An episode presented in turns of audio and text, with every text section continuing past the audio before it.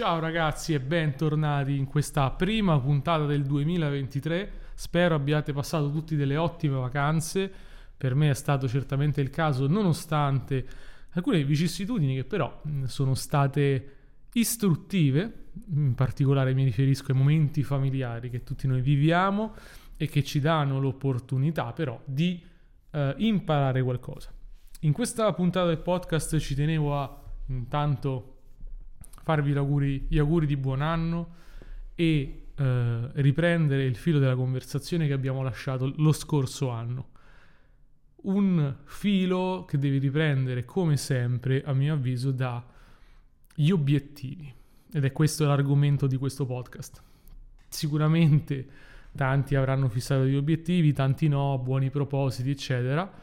E in questo podcast volevo, per chi non l'avesse ancora fatto, oppure per accentuare ancora di più l'importanza per chi lo ha fatto e quindi spronarti a continuare dopo o oltre la prima settimana di gennaio i tuoi obiettivi, il mio obiettivo è quindi personale per questo podcast, è quello di approfondire il tema degli obiettivi con te, sul perché a mio avviso sono estremamente importanti, dando una prospettiva anche un po' diversa da quella tradizionale, e parlare anche dei miei, perché io ovviamente ho fissato degli obiettivi per quest'anno ed è importante poi essere trasparenti e chiari con se stessi e con gli altri, con quelli che possono essere gli obiettivi che ci siamo fissati. Intanto ho già parlato in un video su YouTube dell'importanza degli obiettivi e sul fatto che, soprattutto dal punto di vista economico, voglio che le persone che mi seguono possano fissare degli obiettivi, anzi voglio che fissino degli obiettivi in questo momento, perché se non hai un obiettivo non sai dove andare. È una cosa che ripeto molto spesso, lo diceva Seneca, per il marinaio che non sa dove salpare nessun vento è favorevole. E d'altra parte, come dice il mio coach, tutti hanno degli obiettivi, semplicemente molti non lo sanno, e in generale si raggiungono spesso gli obiettivi nonostante si sia inconsapevoli di averli. Quindi se uno ha un obiettivo di cui non è consapevole, che potrebbe essere, e la mente funziona in modi strani, che è quello di non avere successo in un determinato ambito, e dice ma io non ho avuto successo quest'anno, e magari era proprio quello il suo obiettivo a livello inconscio, perché non aveva espletato il suo obiettivo esternamente, non aveva fissato i suoi obiettivi. Per me gli obiettivi si dividono in diverse categorie che possono essere le principali macro categorie sono quelli quantitativi e qualitativi. Per mia natura, per mia deformazione professionale, perché è quello che faccio di lavoro, voglio parlare in primis degli obiettivi quantitativi, quindi se tu hai un'attività o vuoi guadagnare di più, questa sezione è per te. Nella seconda parte parliamo anche degli obiettivi di carattere qualitativo interiore, quindi dei progressi che uno vuole fare nella vita, posto che qualsiasi tipo di obiettivo può essere ricondotto a una quantità, perché quello di cui possiamo tenere traccia, il numero, è qualcosa di cui possiamo tenere traccia in maniera semplice. Obiettivi di carattere economico e finanziario. Quindi la mia domanda è, se sei un dipendente, quanto vuoi che sia il tuo stipendio quest'anno, se vuoi aumentarlo, e ovviamente stabilire come anche.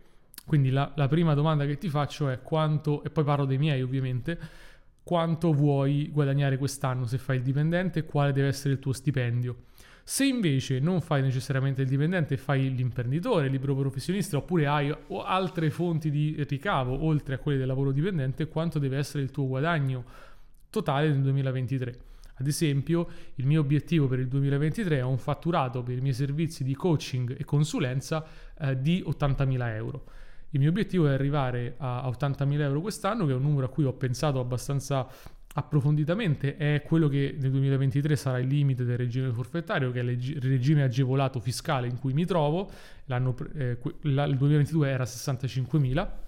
Quindi il mio obiettivo è entrare rimanere nel regime forfettario per una serie di scelte che non sto a troppo specificare, ma arrivare al massimo che è possibile sotto questo regime. Quindi un fatturato anno di 80-85.000 euro, che è appunto il limite del forfettario. È un obiettivo sfidante ma fattibile per quanto mi riguarda, anche sull'esperienza dell'anno che è passato, e quindi ho estrapolato questo numero col quale io mi confronto tutti i giorni e dico ok, dove sono in confronto a questo numero, cosa devo fare per arrivarci, quali sono le mie azioni giornaliere. Secondo me è importante, il numero alla fine dell'anno è un conto, ma per arrivarci occorrono delle azioni giornaliere. Quindi il primo invito che faccio a tutti è: quanto vuoi guadagnare quest'anno e fissarlo come obiettivo con il quale ti confronterai.